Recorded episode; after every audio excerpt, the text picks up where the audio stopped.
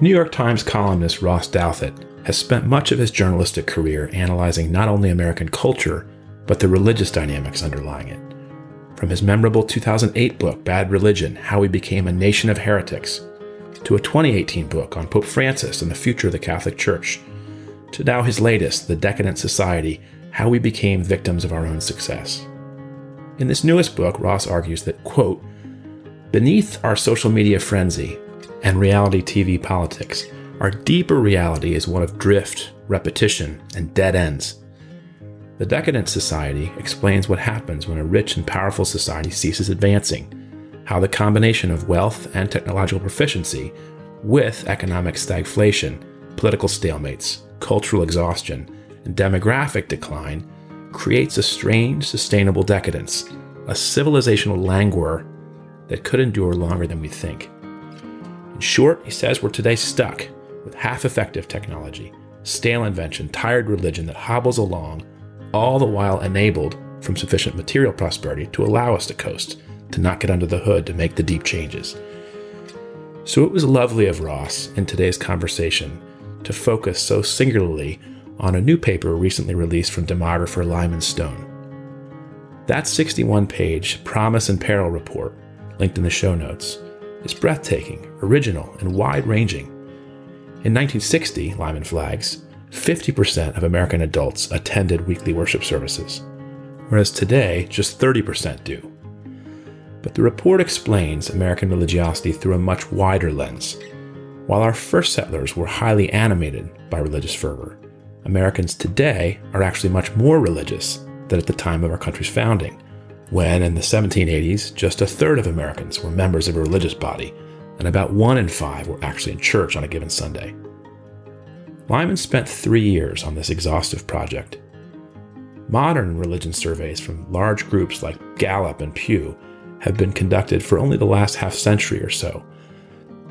So he analyzes newly available compilations of local and regional newspapers and colony and state constitutions to track for religiously related words.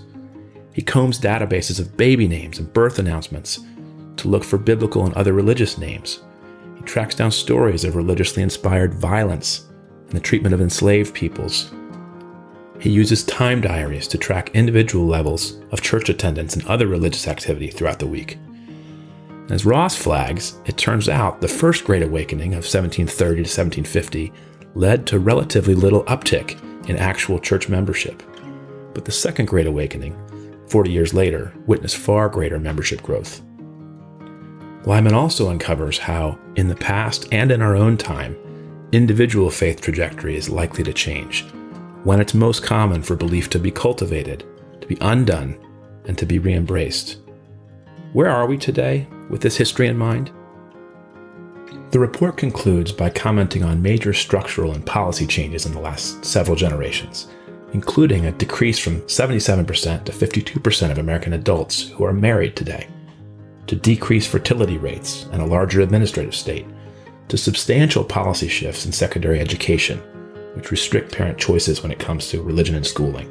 For perhaps another generation or even two, Stone argues the current vector could point toward even further religious decline. And yet, that because of what religious commitment at its core is, it should never be counted out. For those of us who perceive of ourselves, who think of our identity in terms of a religious claim, Christian, Muslim, Jewish, we are almost invariably projecting onto ourselves a deeper sense of history than belongs to, say, a nation state. Let's dive in. Enjoy the conversation.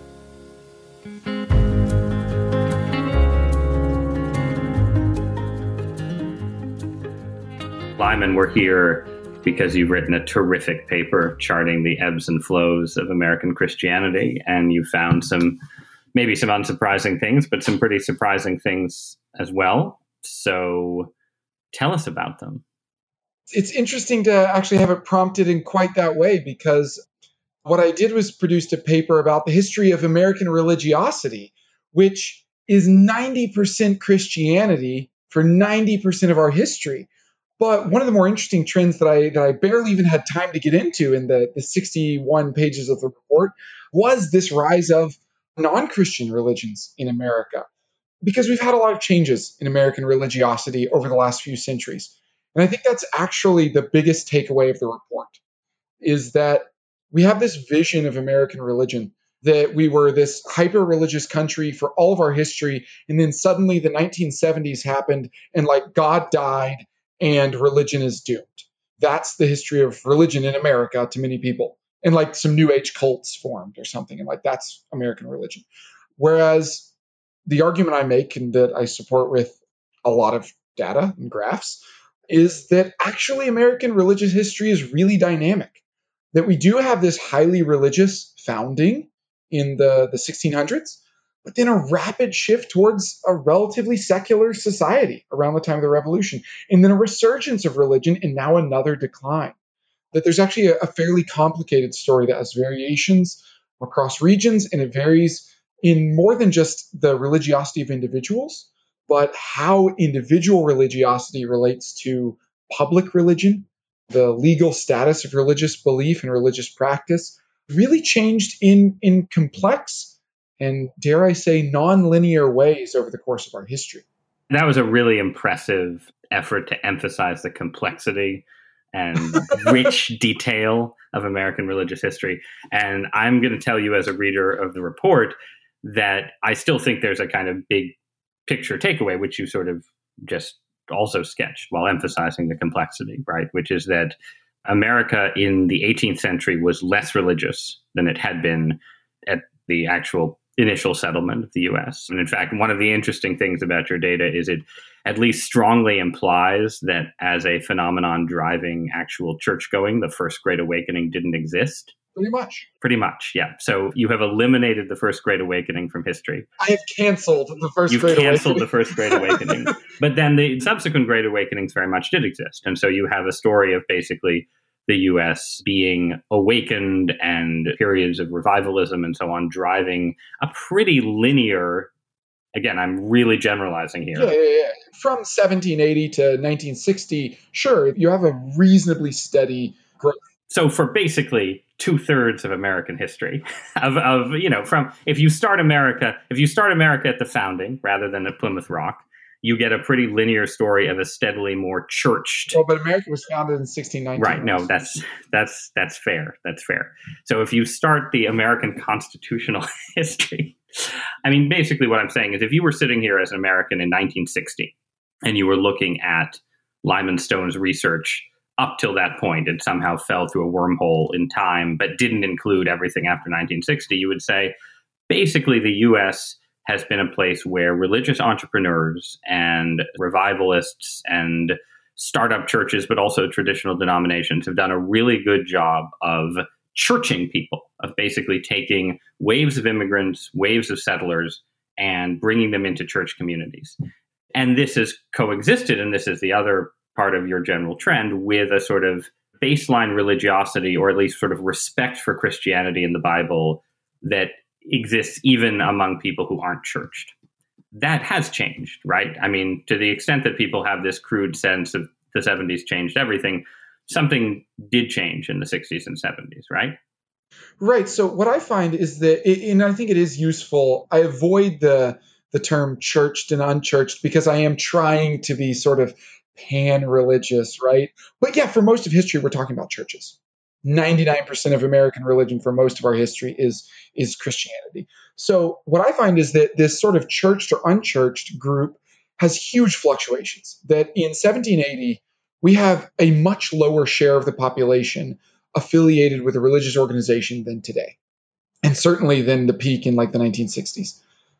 However, in the 1780s, you get these Christian leaders and moral reformers who go on the warpath talking about how godless society has become and how there's swarms of free thinkers and nothingarians and all these people that today we would just call nuns or non-religious people or secular people, but they have all these creative terms. And then when they get down to brass tacks and like the super pessimistic apocalypse of religion now, people give their estimates, they're like, 10% of Americans are godless heathens.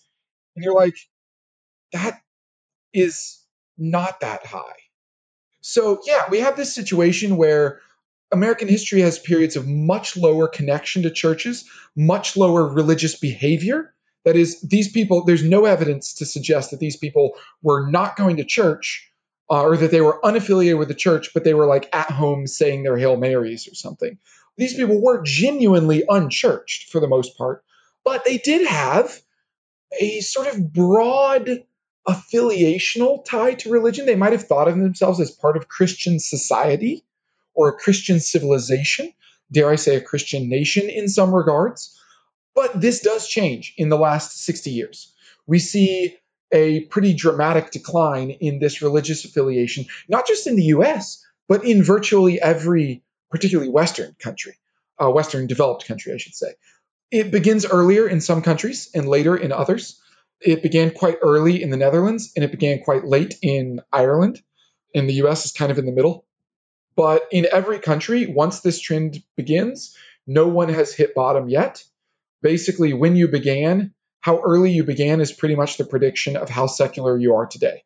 The earlier this process began, the more secular you are today. Nobody has a big difference in trend or hitting a bottom. It's tempting to lay this at the foot of cultural changes in the 1960s, 1970s. There are definitely political changes that occurred in that window that probably accelerated or even jump-started or maybe triggered it. The fact that virtually every society has experienced this at one point or another suggests that there's probably wider sort of civilizational or ideational factors at work here as well. There's also shared policy factors that virtually every country had a shift towards fairly explicit secularization around the same time that this trend began. Right. And you spend a certain amount of time, this is one of your more provocative arguments, suggesting that basically, I'm being crude again, but basically public schools. The government did it. The government did it, right. And I point to a number of examples of this. We actually have a lot of really robust academic literature showing that specific policy changes impact religiosity, religious behavior, religious belief, religious affiliation. We've got great studies of this from the Muslim world because that's the place where there's this transition is beginning at a time when researchers are around to look at it. We also have a couple explorations of this in historic Catholic societies, particularly France. France gives us a lot of interesting variation in policies towards religion. It's one of the few places where we have within early modern history, like state-sponsored execution of priests and stuff. There's some interesting studies of France that, again, suggest that state policy is really influential on religious belief and ideation. We have a lot of research showing that actually education, that people want to say, well, what really happened is governments invested in education and people got more educated and higher education caused the cultural change. This turns out not to be the case, though. It turns out that higher educational attainment doesn't predict lower religiosity, particularly if that attainment occurred in religious schools. Even if those religious schools were under strict curriculum standards that, say, required them to meet certain math and literacy goals, right? Having more years of exposure to higher learning doesn't make you less religious, which is obvious given the fact that, like, religious people invented universities, right? This didn't make them less religious. In fact, you could argue a university expansion in medieval Europe may have fueled we could argue zealotry of the Reformation. I'm a Lutheran, so I can call it zealotry without. Yeah, your word, not mine. My word. Yeah. Hey, we were zealots for Christ. So whatever the case, I think that as soon as you think about it, like the argument, well, higher education is going to make people less religious. Well, not if it's in a madrasa. Even if that madrasa has a really good math curriculum, a solid history curriculum, prepares you well for like an international test standard, it's still not going to make you more secular. It's just not. But American high school is. Right. So but what makes that is not that it's higher educational attainment, but that it's overtly secular. Even if, like, you know, people, there was a study by Pew recently that, like, a surprisingly large number of students report unconstitutional religious activities in their school, right? And that's like maybe 10 or 20%. But even then, it's like, okay, so like once upon a time, they saw a teacher read from the Bible. It's not like this school is actually like establishing religious identity as a key part of a model of the good life, right? And certainly their textbooks are not presenting that. And to the extent it's presented, it's almost certainly a contested identity, right? So I went to a public school in one of the most religious communities in America. My high school science class had a both sides presentation of the origins of human biological life. The school didn't take a really overt stance on evolution, right? So I'm like textbook of like one of these places. To clarify, you mean both sides. You mean Darwin's theory of evolution and Norse mythology. Yggdrasil, the tree that builds. Right, exactly, yeah. Exactly. We are the tears of Yggdrasil, right? And yet even there, like the most that this like really religious community could muster was that like we might allow a religious perspective to be presented as a possible option. This is not like catechesis in public schools. So yeah, I think there's a compelling argument to be made that state policy has a role. And the data shows, right, that if you're looking at when kids stop, sort of fall away from religious practice and belief, there's more evidence that it happens in high school than that it happens in college, right? Exactly. So by the time people go to college, they're already at the low ebb of their religiosity. The low ebb of American religiosity is somewhere between like 16 and 20, generally 18. That is, once people are old enough to show up in surveys of adults, their religiosity tends to rise. That's true across generational cohorts. It's a little bit smaller effect for recent cohorts, but that's because the transition towards higher religious behavior is also associated with marriage and childbearing. Marriage and childbearing cause you to adopt more, certainly more socially conservative ideas, but also slightly more religious ones. And so as those transitions are coming later, the move towards religiosity is coming later and is smaller as people develop habits of non-religion. Whereas if we get people, when we look at children's religiosity around age 12, they're quite religious. This is like the most religious point in most people's lives. So what we see is that it's really between like age 12 and age 18 that people are secularized. It's when they are still under their parents' supervision. And really interestingly, and actually this chart didn't even make the cut for this paper, we have nice longitudinal surveys that ask children and their parents about their household religious environment. So we can look at like a parent who goes to church regularly and says religion is very important. And then we can look at the parents who also pray with their children daily versus those who don't. And then we can follow up with those children 20 or 30 years later and see how religious they are. And what we find is that household religious activities, frequency of non-church-based religious activities, are extremely powerful predictors of retention. Christian children, children raised in Christian households who have a religious activity with their parents more than 4 times a week have somewhere between 85 and 100% chance of remaining Christian by age 30. That is, we cannot statistically rule out the fact that the idea that there might be zero attrition among these kids, or effectively zero. Whereas if you get the same people, that is, they go to church more than monthly and their parents say that religion is important to them and they don't have more than every other day religious activities together, the odds that that child remains Christian are only about 60%. That was one of the real surprises of this report, I thought, that sort of isolating age 12 to 18 as the time when people tend to lose their faith, and then what can be done to sort of engage and combat that in household life and family life. You talk about how school itself, public schools themselves, have become more secular and longer days also, right? And setting that in the context of Blaine and Everson, post-Everson. But for the family member who's thinking about household expressions of faith in those years, was there a constructive discovery or two that you had in this work? Yeah. So I cobbled together this graph of how many days per year does the average kid spend in public schools. It's basically just a line, a linear increase from like the earliest data to today.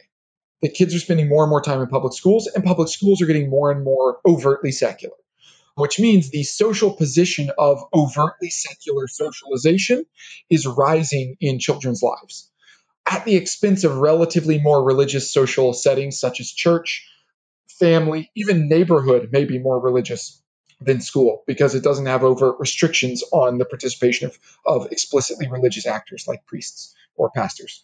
The social lives, the social worlds that children inhabit are really important. I don't think 12 to 18 is a key window because like some like evil atheist steals your children or something. First of all, I don't want to claim that atheists are evil or something. They just have a different view than a person of religion does. It's simply about the social worlds that kids inhabit.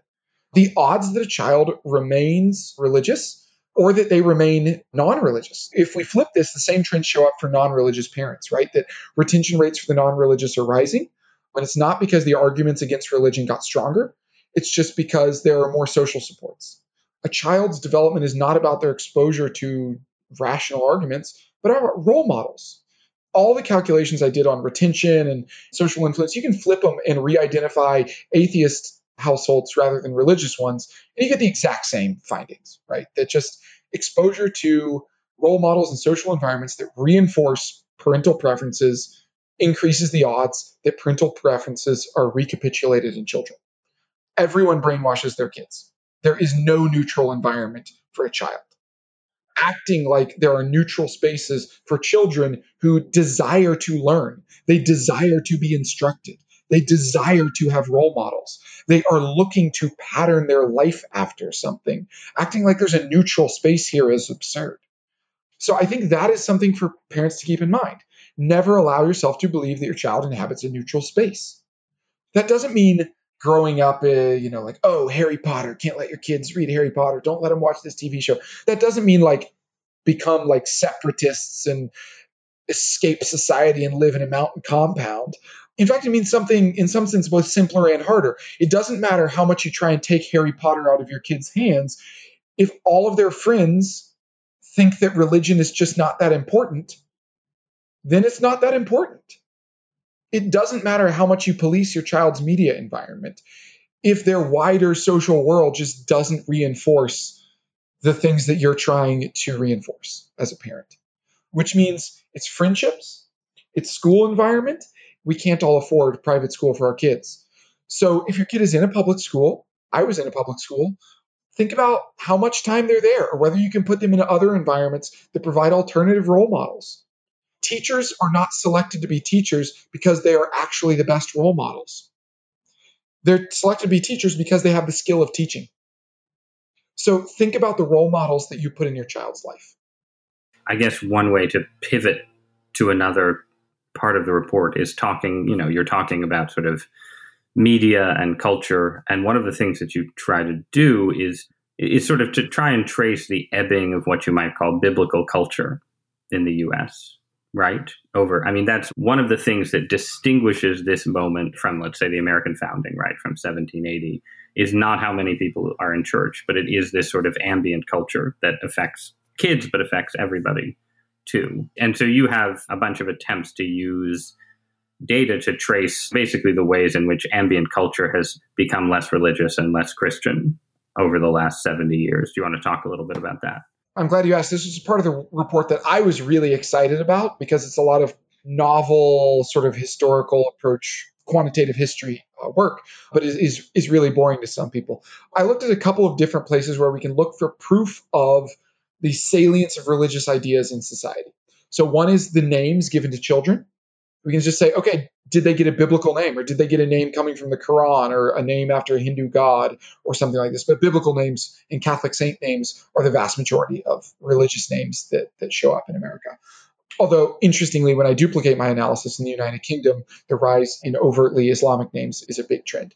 I find that like around the time of the founding, and I mean the late 18th century founding here, because that's when this data really begins in a form I can access it, you have almost uniformity of religious baby names, particularly for boys. For girls, it's a bit lower, but you're still talking, I think, like 70% or something of girls, 80% have religious baby names. And that's not accounting for the fact that I'm only looking at proper spellings. So this is not a very literate society in some cases. So like if they misspelled like Maher Shalal Hashbaz, then like I didn't catch that name, right? So misspellings, particularly for girls' names, boys tend to be named after their dads, so the odds of misspelling are lower, whereas girl names are more likely to be misspelled. We can see that there are ebbs and flows, but generally this decline in religious names, particularly after the middle of the 19th century. We can also look at religious words appearing in nonfiction published materials in America. So we can look at words like Trinity, temple, God, sin. I just come up with this index, just this basket of words from a variety of religions. Just look at the frequency of these words. How often do they come up in nonfiction material? And what I find is that they were quite common. And then there's some ebbs and flows. But really, after, say, the 1860s, 1870s, we see this pretty stark decline in religious words in nonfiction material.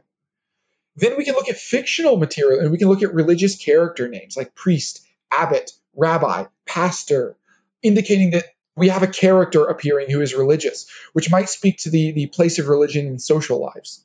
And what we see is, again, this decline in like the middle of the 19th century.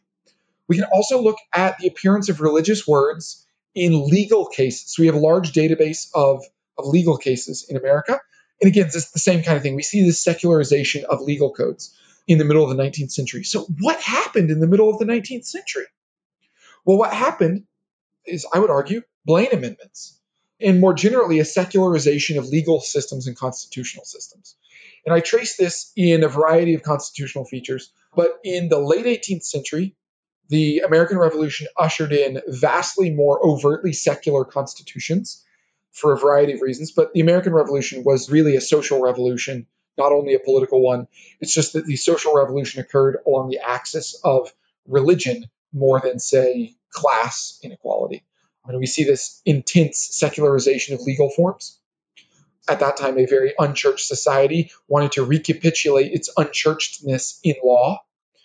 And then in the mid-19th century, we get this freak out that this group of foreign barbarians with their heathen ways are coming to America and corrupting godly society. And I mean, of course, Catholics. And to a lesser extent, I should say, but then Lutherans get lumped in as here as well, because since we believe in the real presence and we like to wear robes, we're definitely Catholics.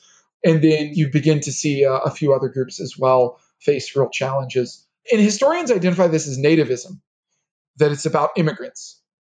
And you do also see a backlash against Asians, although it's also targets particularly Asian religion, Sikh and Buddhist groups in particular. But the earliest nativist attacks are all against like Catholic religious sites. It's like convent burnings and church burnings. And then it's like they like capture priests and tar and feather them and stuff. The earliest nativist documents are all sermons. They're all religious tracts. In fact, one of my ancestors, Lyman Beecher, is like the original nativist. He writes this sermon called A Plea for the West that's all about how well-financed Catholic education is going to corrupt the minds of good Protestant children. And so we need to ban Catholic education, is what he argues. And the result of this, you can see there is a genetic trend here that we're concerned with education's effect on children, right? But other than this, Lyman Beecher, real rough guy, incites pogroms against Catholics, not a great dude. But the result of this, they fail to get immigration restrictions, actually. In fact, for the most part, they don't even call for immigration restrictions. Like, it doesn't even occur to most nativists, what if we just banned immigration? You know, one dynamic on that front, which I thought was sort of interesting as I was reading your report, including that line from Lyman Beecher and use of time diaries to get at some of this and your generous sort of inclusion of religious violence and enslaved peoples as part of the story as well, that's portraying an extra deeper story on sort of religion's role in society, was just the population dynamic. I wondered in reading what you had described, how big is the country along the way? You know, we have this sense of the sort of top line and religiosity being high, that being similar to today, and there's similar population throughout. But just in looking, 1700, there's 250,000 people in the country. 1750, there's 1.1 million. 1800, 5.3 million. 1850, 23 million. 76 million people in 1900, 151 million. That level of smallness and growth and how that affected things, I thought was interesting to consider in terms of percentages and the bumps between tribes. Real quick on this, you have this line in describing religion's place in constitutions where you describe what you do in order to sort of isolate the place of religiosity, place of religion. It's a demographer's glory, I suppose, but it boggles the mind to me as a non-demographer. To develop a measure of religion's constitutional treatment over time, I classify 55 different constitutional provisions and terms across 208 current and historic colonial constitutions or charters. I classify 33 different national level regimes. Later, as a result, 2,400 different constitutional provisions have been identified across states and charters and colonies and the like. And I'm thinking, my word, how does this happen? So the work involved in that as a demographer, I'm curious about. I began this project more than 3 years ago. In fact, my grandfather's dissertation in the 1950s was charting church growth statistics from 1780 to 1860. It's a genetic thing, I guess. It's been a long time in the making, and it's involved a lot of painstaking work. I had to go through and chart literally thousands of religious denominations over time, identify how many churches do they have, how many ministers, how many members, to figure out church affiliation. A lot of these findings that I produced, the graph is very simple, and you feel like, gosh, someone should have made this a long time ago. But before all these documents were digitized, right? So there's like an online database of historic constitutions and charters. So I can just do a word search, right? And I've got a couple hundred words I'm looking for, and they tend to identify these provisions, and I can look more closely and categorize. Before these databases, this was impossible. We are learning things about the history of American religion that we didn't know before we had modern search tools, which allows us to say Americans lived in societies that had overtly religious constitutions, by and large, before the American Revolution. Most people were living in a place where a specific religion had a privileged legal status. Other religions were restricted. They had tight morality codes. This is not just New England. In fact, some of the southern states had even stricter quasi-theocratic forms of government. The American Revolution nukes that system. And then the middle of the 19th century hits it again. And then it just keeps getting hammered until now we live in a society where most Americans live in states that I would argue have overt restrictions on religion in some form or fashion, that the government is fairly explicitly placing its thumb on the scales against religious practice in the average state. Or alternatively, and this is, I just want to bring our conversation around quickly to something that's happened since the paper came out, right? Which is that we've passed through a period of pandemic, and we haven't passed through it, we're still in it, where the U.S. has, most places have imposed much more stringent rules on religious practice, as they have on just about every form of communal gathering.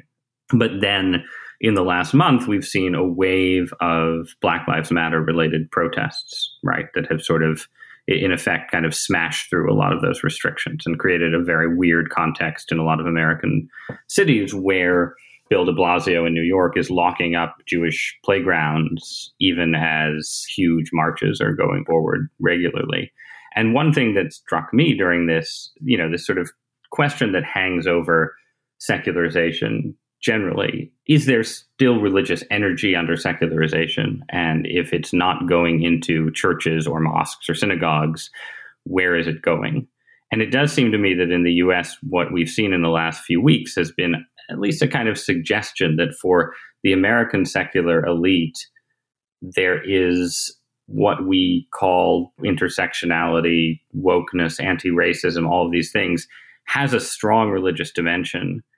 And it seems to sort of have almost claimed the kind of religious space, that it's not just a sort of, it's not just a practical thing that blue cities in the U.S. are sort of still trying to shut down local congregations while allowing these protests to go forward. It's that there is some kind of almost religious exception for these newer movements. I'm curious what you think about that dynamic. So there's a current of the sort of sociology of religion and history of religion literature that looks at what we call demand for religion, which I don't get into a lot in the report. While there's disagreement, the weight of the literature suggests that demand for religion is relatively stable. That is, even in highly secular societies, large shares of people still report, and in fact, relatively stable shares of people, report a desire for transcendence, report spiritual experiences, senses of cosmic oneness, right? These kinds of like spirituality-ish experiences. People will assign meaning to these experiences. It doesn't matter. For all of time, this is not just a product of science, for all of time, large shares of humanity have asserted that these kinds of sort of cosmic mystical experiences are just the soup of your mind giving you random outputs. Mysticism has always been under attack by some segment of society. This is nothing new, and yet the mystics always win in history. That is, they always end up convincing the next generation to join the cult. And I don't mean cult in like the derogatory sense, I mean in the anthropological sense. I don't think that's going to change. I think that this sense of being part of something bigger that transcends you, that assigns meaning beyond your own life, beyond your own death, frankly, that situates you in a continuity of, let's say, saints, that sort of hagiographize your experience of suffering, is fundamental to the human experience. It's not going to go away. Do you want to call that religion? I prefer not to call it religion. I think that religion has a sense of formal association with the God idea, but it is definitely spirituality. It is definitely a thing that is usually associated with religions, and I think it always morphs into one. Most of the first wave of Muslim jihadis in the 7th century were not Muslim, right? They were Christian, or they were nothing. They were just Bedouin guys who saw that the Byzantine Empire was weak. The early Byzantines didn't even recognize Islam as a foreign religion. They saw it as a Christian heresy. Byzantine theologians continue to cite people we now identify as Muslim thinkers until the 9th century as sort of engaged in one discourse. It takes a long time for Islam to become a religion. It's just a movement out of the desert. They're just heretics, right? This is what the Byzantines thought. Religions don't begin as religions. They begin as movements. They begin as a group that wasn't in power seeing an opportunity and having a sense of its own identity and its moment, which is why things like churchliness wax and wane, which is why we have cycles, because who's on top isn't stable. Once you're on top, you use your power, and in using your power, you make enemies.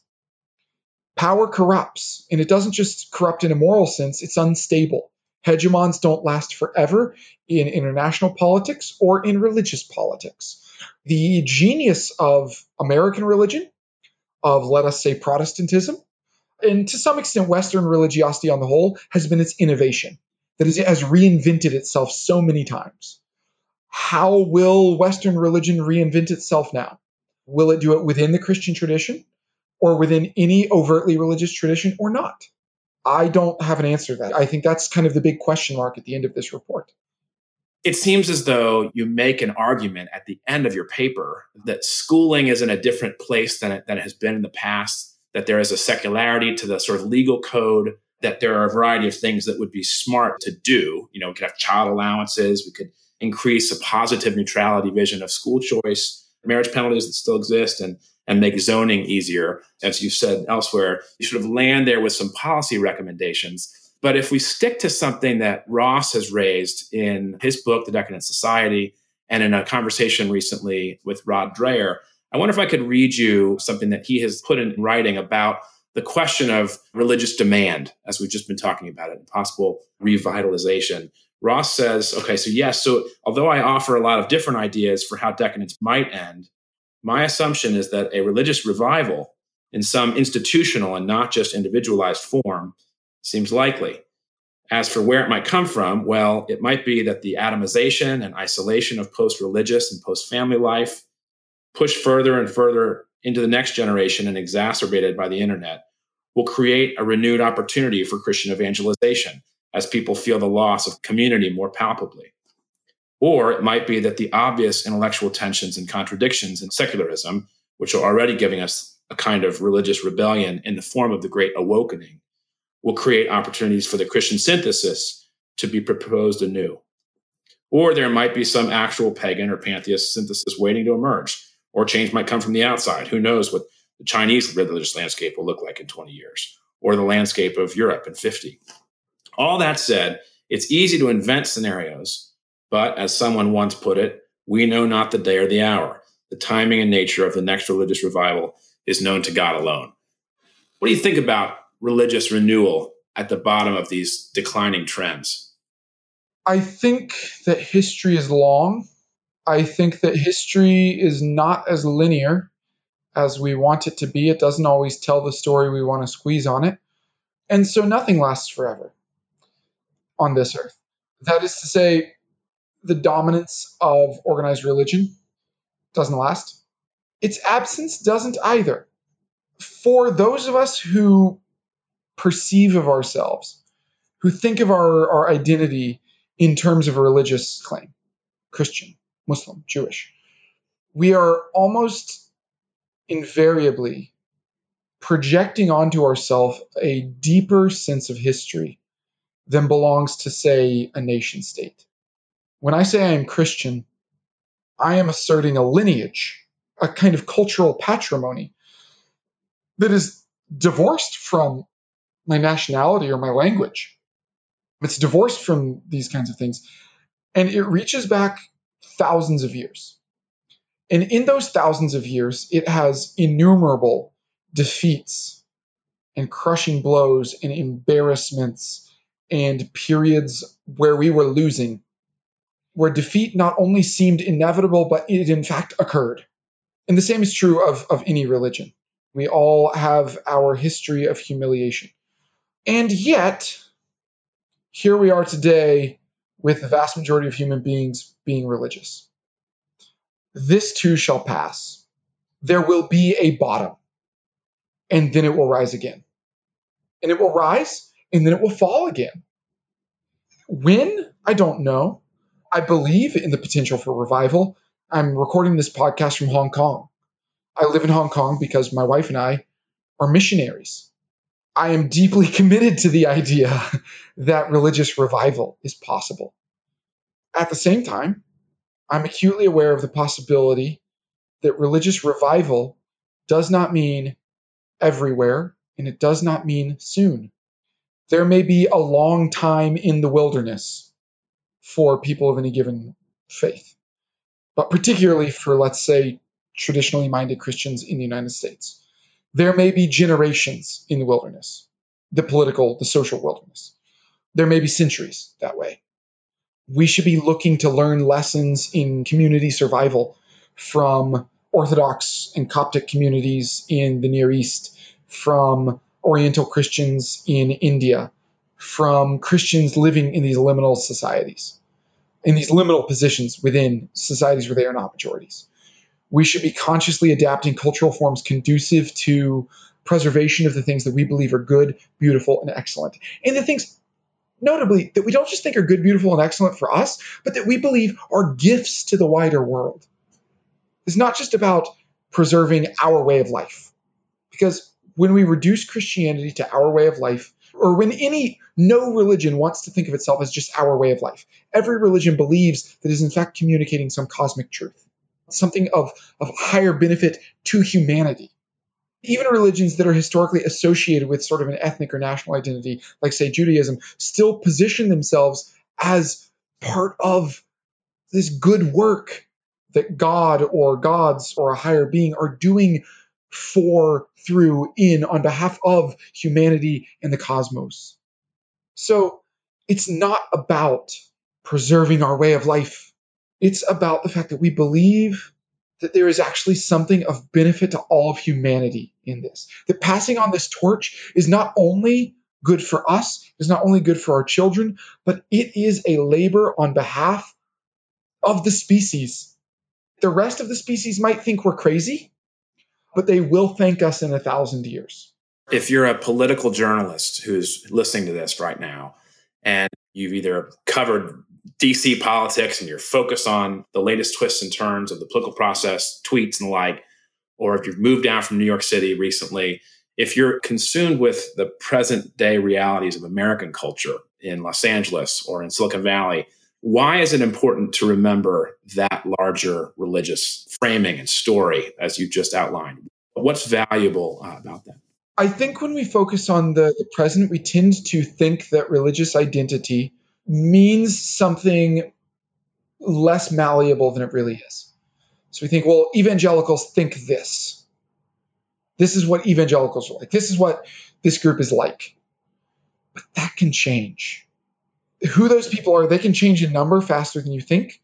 Their numbers can change in gross disproportion to wider society in unusual ways through migration, changes in fertility, mortality, and conversion. And what it means to be religious can change very quickly.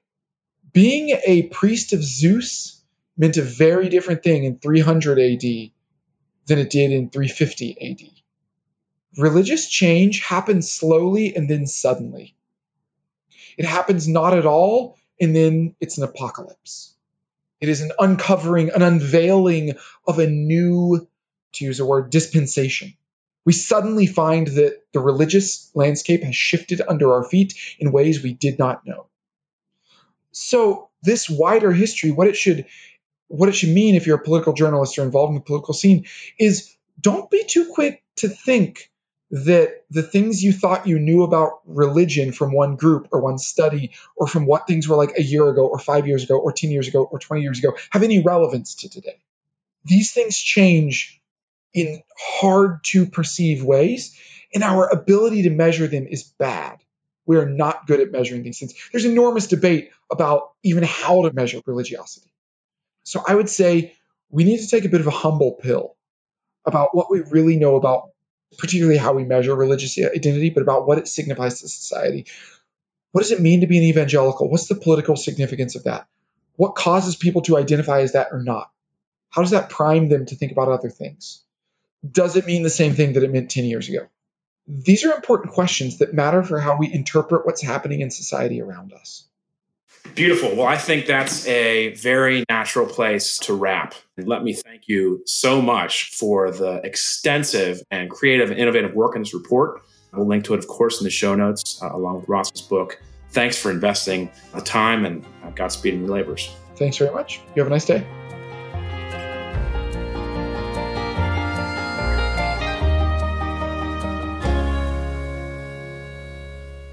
Faith Angle connects leading journalists with the enduring questions raised by religion. Thanks for listening.